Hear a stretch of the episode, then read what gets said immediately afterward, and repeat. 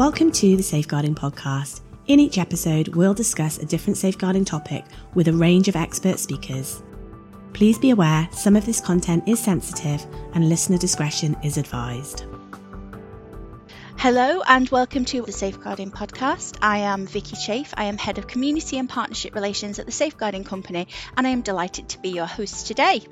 In today's episode, we're going to be talking about mental health and well-being and the role of AI.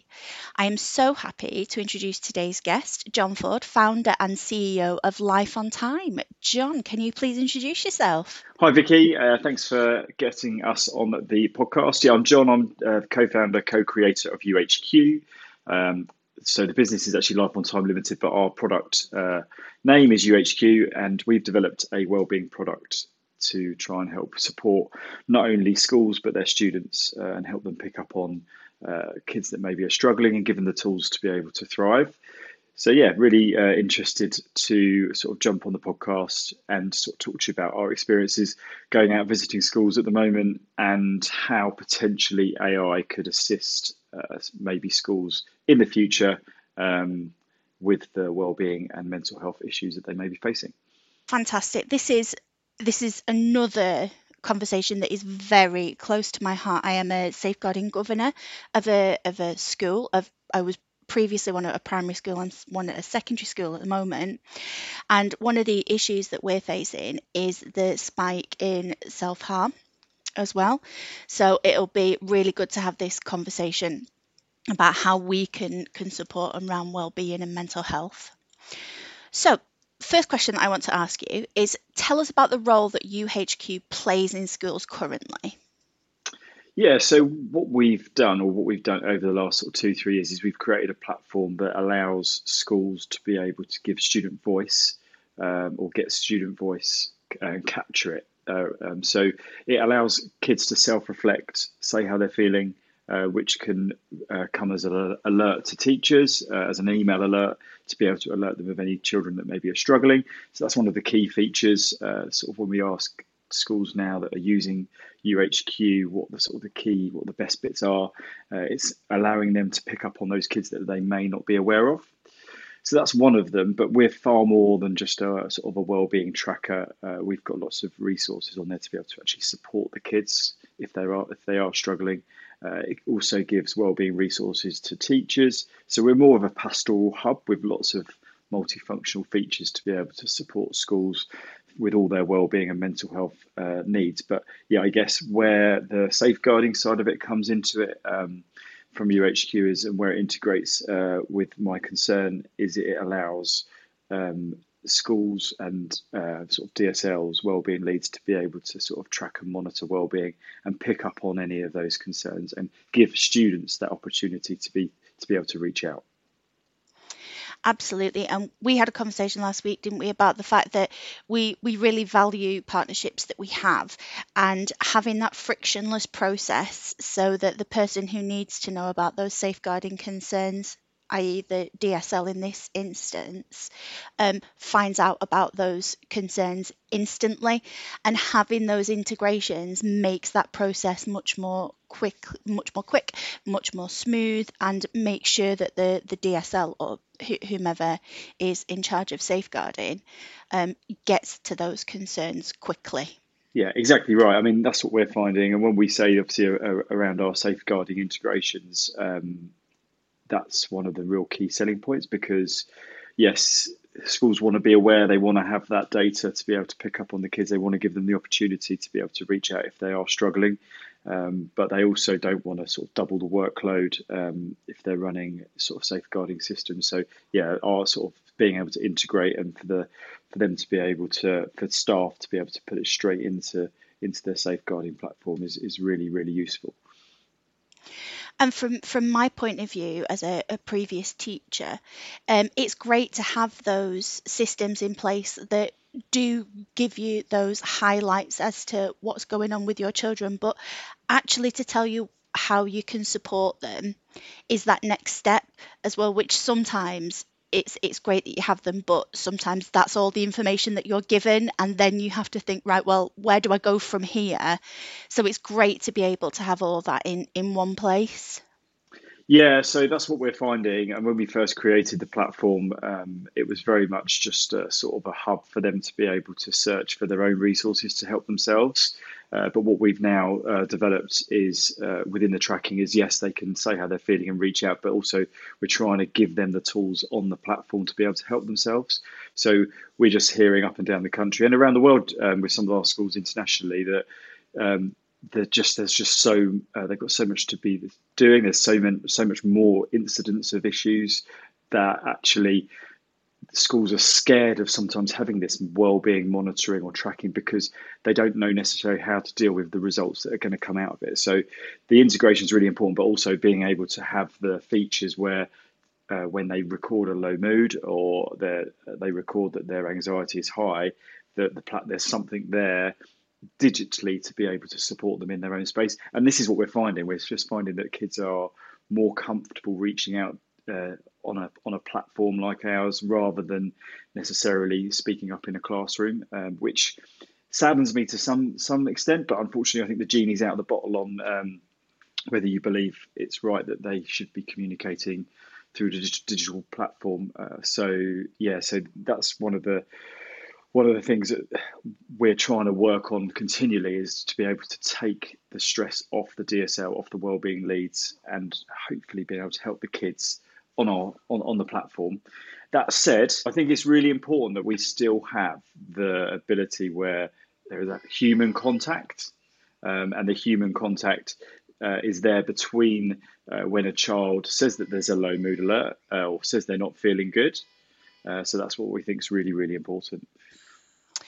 Absolutely. Um, when you were talking about uh, some some people feel a certain type of way of having children reporting concerns through a digital platform as opposed to going and speaking to somebody, um, I worked in an area that children found it incredibly difficult to talk about how they were feeling most of the time because they didn't really understand it. Um, and I had created a, a, box for children to write their, their names and anything that worries that we used to call them a worry box. Um, and essentially it's it's doing that, but just on a digital platform as opposed to as opposed to on a piece of paper in a box.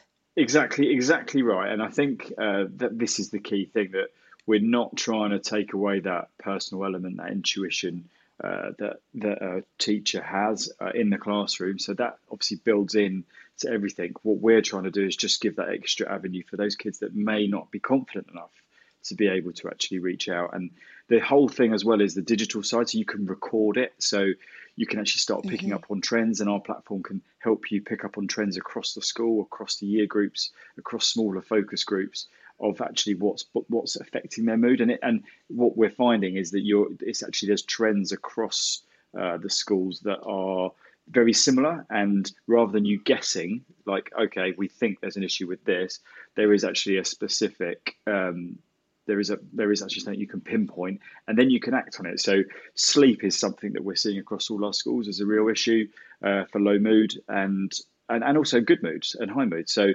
so what we're so what schools can now do is actually have a, assembly around sleep, or they can inform their strategy moving forward around sleep. So it's far more than just you know highlighting an issue, which obviously is really important that kids have that. It's actually trying to build strategy and build tools and resources to be able to support um, the mental health leads, the pastoral leads, who we know are so busy, um, and actually inform their strategy. Absolutely. And for me, that really resonates because I'm passionate about being a proactive safeguarder. And that's exactly the same thing that you're talking about. It's using that data to inform CPD of training of staff or putting things in place to support the children. I'm a huge advocate of supporting children to support themselves as well because we can't be there 24 7 but unless we've got the data to analyze where those trends are then we're not able then to put those strategies in in place. And it's that whole strategic safeguarding the being proactive and that's taking that safeguarding to that next level. And, and, and that's exactly what you're talking about here so that you're not just firefighting anymore. Yeah yeah exactly right. And and yeah, I think the thing is what we're fighting. It's about prevention, isn't it? I think you don't want to get the issue to become yeah. so so severe that actually you're then having a lot of time in meetings and that type of stuff. So if you can, if we can try and nip it in the bud, it may only seem like a low level concern at the beginning, but at least you're uh, you're jumping in. I mean, we've got a first hand experience now with lots of different uh, case studies and stories coming out of schools using YouHQ where it may potentially not seem a huge issue, but a low mood, a, a child will log in and register a, a, low mood, and the they may have already been behaving badly, or there might be some type of issue. But it makes the tutor then obviously check in with that child, and then they've got an intervention in place, and it might be something really simple, but that then has affected that child's behaviour. So what we're also hearing across the board is behaviour has been really challenging in secondary schools, especially. Um, and yeah, we're, we're seeing that actually, you know, there are potentially things um, around the mental health and well-being of the child that may be causing that behaviour. So rather than maybe going down the traditional behavioural route, um, we're thinking we're, what we're finding is actually mood and well-being, and if we can intervene and put something in place, um, that can really help. Absolutely. And lockdown still got a lot to, to answer for in that in that respect, hasn't it? Certainly when you're talking about secondary schools, something that, that we found um, is that and other DSLs that I've been speaking to as well is that our year eights are really struggling. Now those year eights are the ones that miss their rites of passage, if you will, as they moved from primary school into secondary school. So all of the behaviour, it's it's very immature. It's it's um, their their mental health really they really struggle. They really struggle with those friendship groups as well. So having something that you can analyze that data to, to track those trends and then have the resources then to support that, it's just it's so important. That's really interesting. You say year eight because I was at a year eight um, launch, and there was I had to speak to a year group of sevens, eights, and nines, and the year eights were it was unbelievable to be honest compared to the year sevens and year nines, and they they knew yeah. that there was an issue. And you saying that actually makes you think actually that must be across the board rather than just a, a coincidence. It's yeah. it's got to be, has it? And everybody yeah. that I speak to, they all say that it's it's that year eight that they have all of the the most of the behaviour. In fact, all of the exclusions that we did over the past exclusions and suspensions that we did over the autumn term, ninety percent of them were year eights. Yeah, that's uh, it's incredible, isn't it? I mean, uh, and and I suppose that is down to it's got to be a COVID related thing. Yeah, absolutely. Moving on to AI now, what impact will the AI trend have or is having on the industry? So I don't think it necessarily has a huge impact on on school-based applications because I know that we're in a sort of a growing market. There's not many uh, other sort of platforms that are doing what we're doing. Uh, there are a few, but there's there's not a huge amount. I think in if you look, I guess where we need to look is maybe to the general public and uh, general pop type apps that are the mental health apps and what they're doing. And you know we've been looking at that with curiosity, I would say at the moment, rather than having any uh, hard plans of building AI into YouHQ. But what we're seeing is there is a, fundamentally a lack of resource, as in therapists, counsellors, people to deal with uh, and help these people that are struggling with their mental health. Um, and because of that, and with and and it's almost the the speed at which people are uh, the mental health issues are increasing versus the level of people getting into train becoming a trained therapist or uh, the NHS is funding behind that, it's just not going to match up. So actually, to be able to be able to cope and make an impact, we're just looking at, and I think this is where AI potentially can help, um, and just better tech really in being able to support people at a lower level. So triaging people, maybe dealing with people that are or dealing with issues which maybe can be sort of nipped in the bud, um, rather than mm-hmm. uh, becoming sort of a really severe mental illness, uh, which then needs counselling. So yeah, it's a really interesting area. It's quite scary, and I think everybody probably everybody I speak to thinks exactly the same. That actually, you know, where we are today um, and where we're going to be in sort of five years' time, I can't imagine that we won't be using it. Um, and what I see from uh, there's some people that are there's a lot of funding and a lot of really good research that actually it can really help. So there is a platform out there that, and a lot of NHS current uh, uh, therapy work for the general pop is based around text services. So you may be able to mm-hmm. get sessions with a therapist, but it will be over text message, um, which has been proven to help. And what some of the AI that I'm hearing about is working is it's not necessarily communicating with the person or the uh, the client. It's actually just informing the counsellor on how to respond uh, to the to the client. So, for example, if somebody comes on and says that you know their uh, texts in, in in text format, I'm struggling with anxiety over something. Um, that the AI will read all the other responses that has been that have been successful and recommend the counsellor of what to say.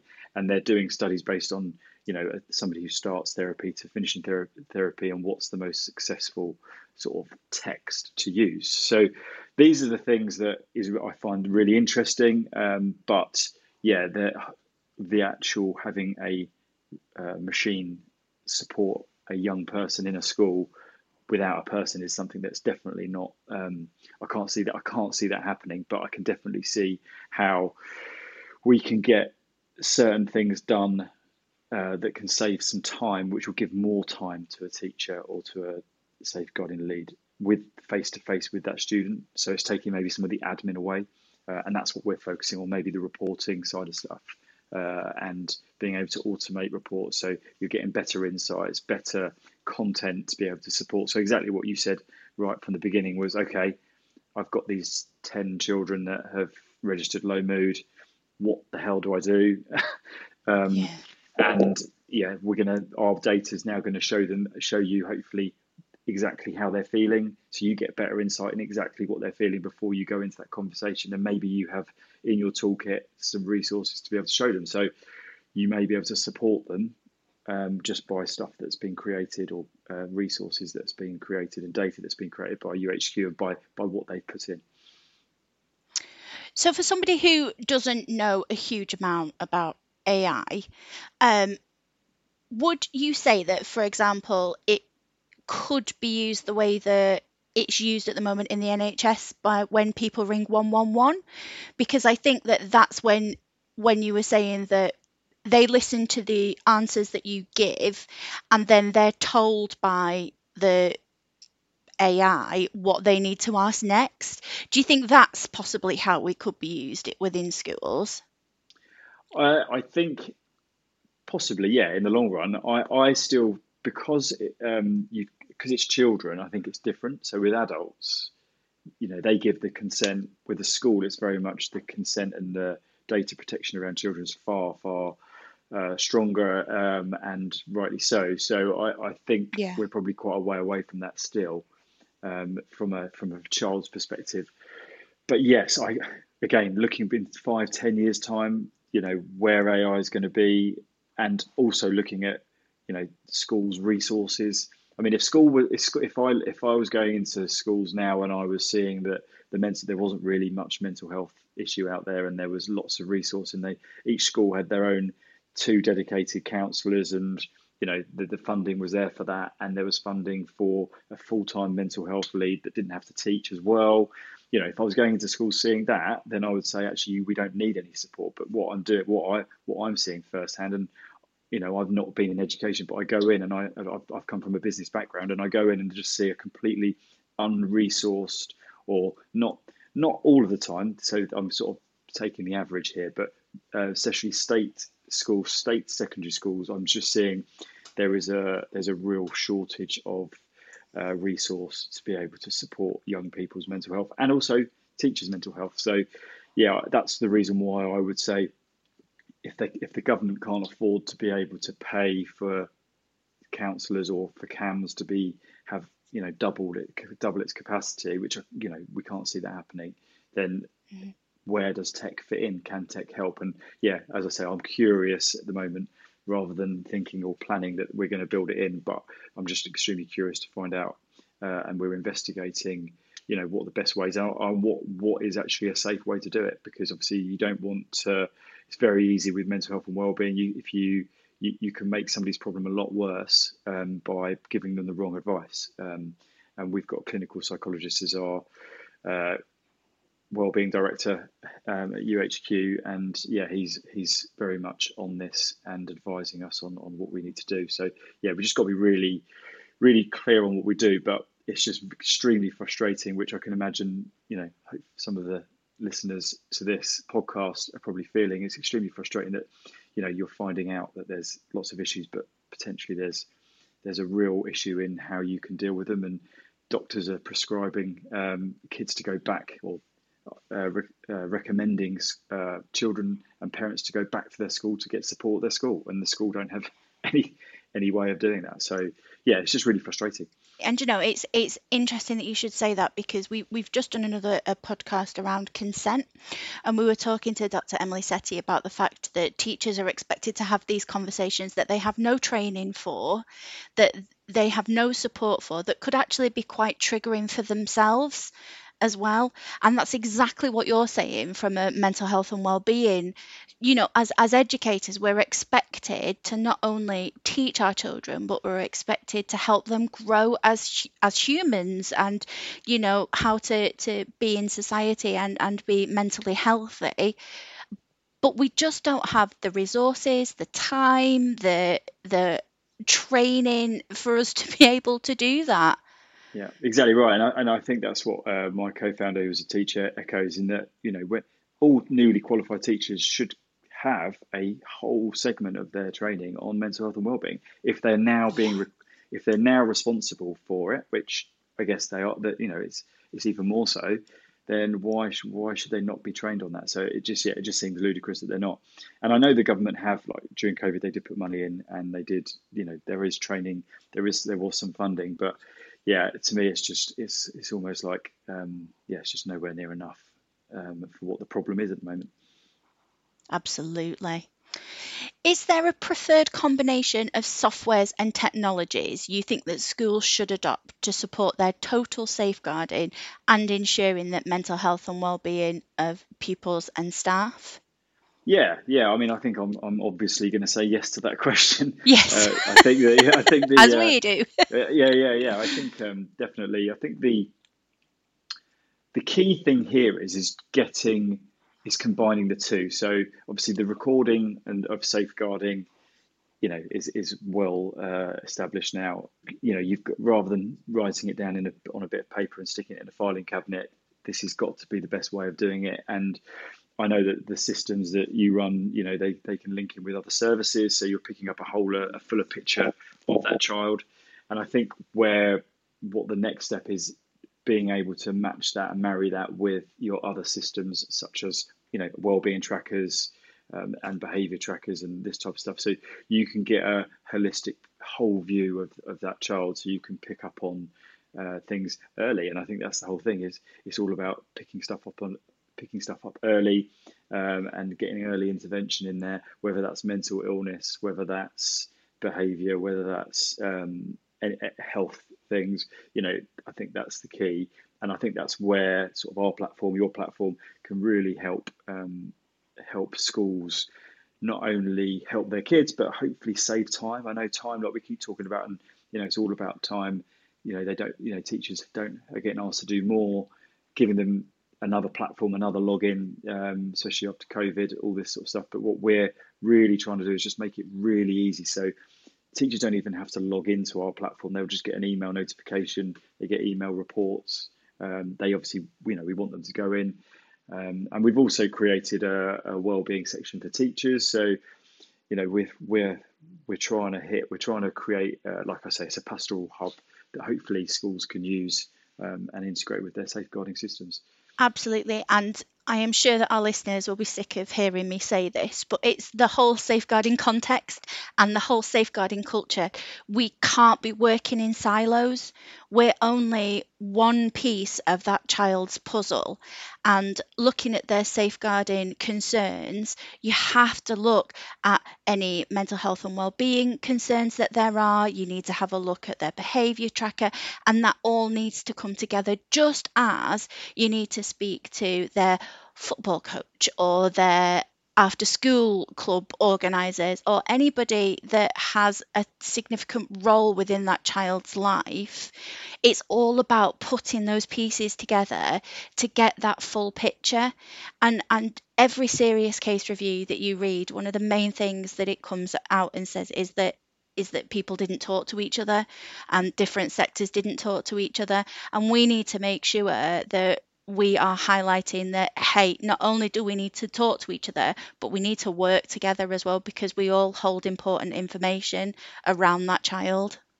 Yeah definitely. Yeah and it's interesting you're talking about the football club you know so we're st- we are talking to sports clubs now as well. So you know how it all interlinks um, and where I'm, I'm, i coach a girls football team and yeah it's uh, obviously we, we you see you see these people you have lots of different touch points obviously where where people are seeing them, and you know if there's an issue, it's just really important to be able to jump in there. And and we, I mean, safeguarding. Unfortunately, we always talk about like those horrible scenarios. We're all scared of the worst case, and that's what we are protecting. Yeah. But from a positive perspective, we're far more than just this tracker. We're trying to actually give the kids the skills to be able to look after themselves.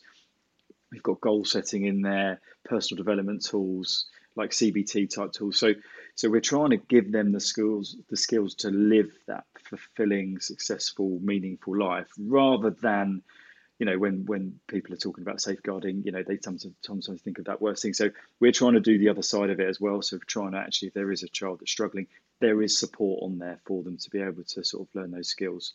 So yeah, I, I, I try and the, our motivation behind the platform is very much around trying to give the uh, give the whole school those tools to be able to thrive. Um, so yeah, rather than trying to just pick up on those kids that are struggling, which unfortunately is always um, it comes back as one of the key features, but you know there is obviously lots of other stuff to it.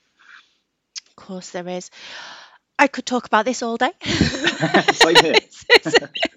It's it's just something that is it's so important. And i think as adults we we struggle with our own mental health. And i think that we struggle to talk about it. And certainly our age group i think that we're we're more open to talking about it now whereas previous generations you know it was very much a taboo subject. And and we find it hard to navigate ourselves around our own mental health. So putting that put yourself in that child's position where they've also got the hormones, they've got the the life constraints that they've got as well. It just must be really really difficult. So to be able to give them those resources to try and help themselves is just so important. Yeah and and also the opportunity i just think of from when i was a i'm 42 years old. So when i was at school it was there was no mobile app social media. Like it was like if you had a problem, you would go and talk to somebody, wouldn't you? Or you knew you had yeah. to go and talk to somebody. Where now I think they're just so much more used to just talking, communicating through WhatsApp, all the different apps they've got out there. You know, they're not used to doing that. And although we need to encourage them to do that, so we're definitely not trying to get them to not do that, but we're just giving them that opportunity. So um, yeah, I think that's just what that's one of the key key reasons why, you know, our new versions coming out. We've just really made our sort of mood check-in so much more sophisticated now that it will a, will be able to um, pick up on their emotions and be able to hopefully show them resources which will match what they need to see to be able to help themselves. So, yeah, but yeah, I, I like you could talk about this forever, or not ever, but for, for a long time because this is all I do. yeah, it's just so important. And do you know, I can't thank you enough for joining me today on on our podcast. Um, we have show notes as well. Is there a link that you can send to us for any of our listeners if they want to find out more or if they want to contact you about anything? Yeah, yeah. Please visit our website. It's um, youhq.co.uk. Uh, that's y-o-u-h-q.co.uk.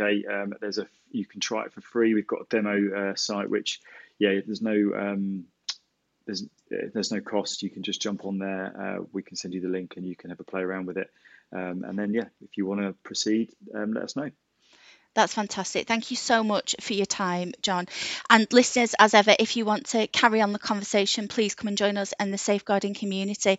Share your own well-being practices um, or any thoughts that you have on the conversations that we've been having today again thank you jon for joining me today and thank you everybody else for listening and until next time please keep yourself safe goodbye thank you for listening to the safeguarding podcast For resources and more information about our safeguarding solutions, please visit thesafeguardingcompany.com. And don't forget, if you've enjoyed this episode, subscribe and feel free to rate us using whichever podcast provider you use.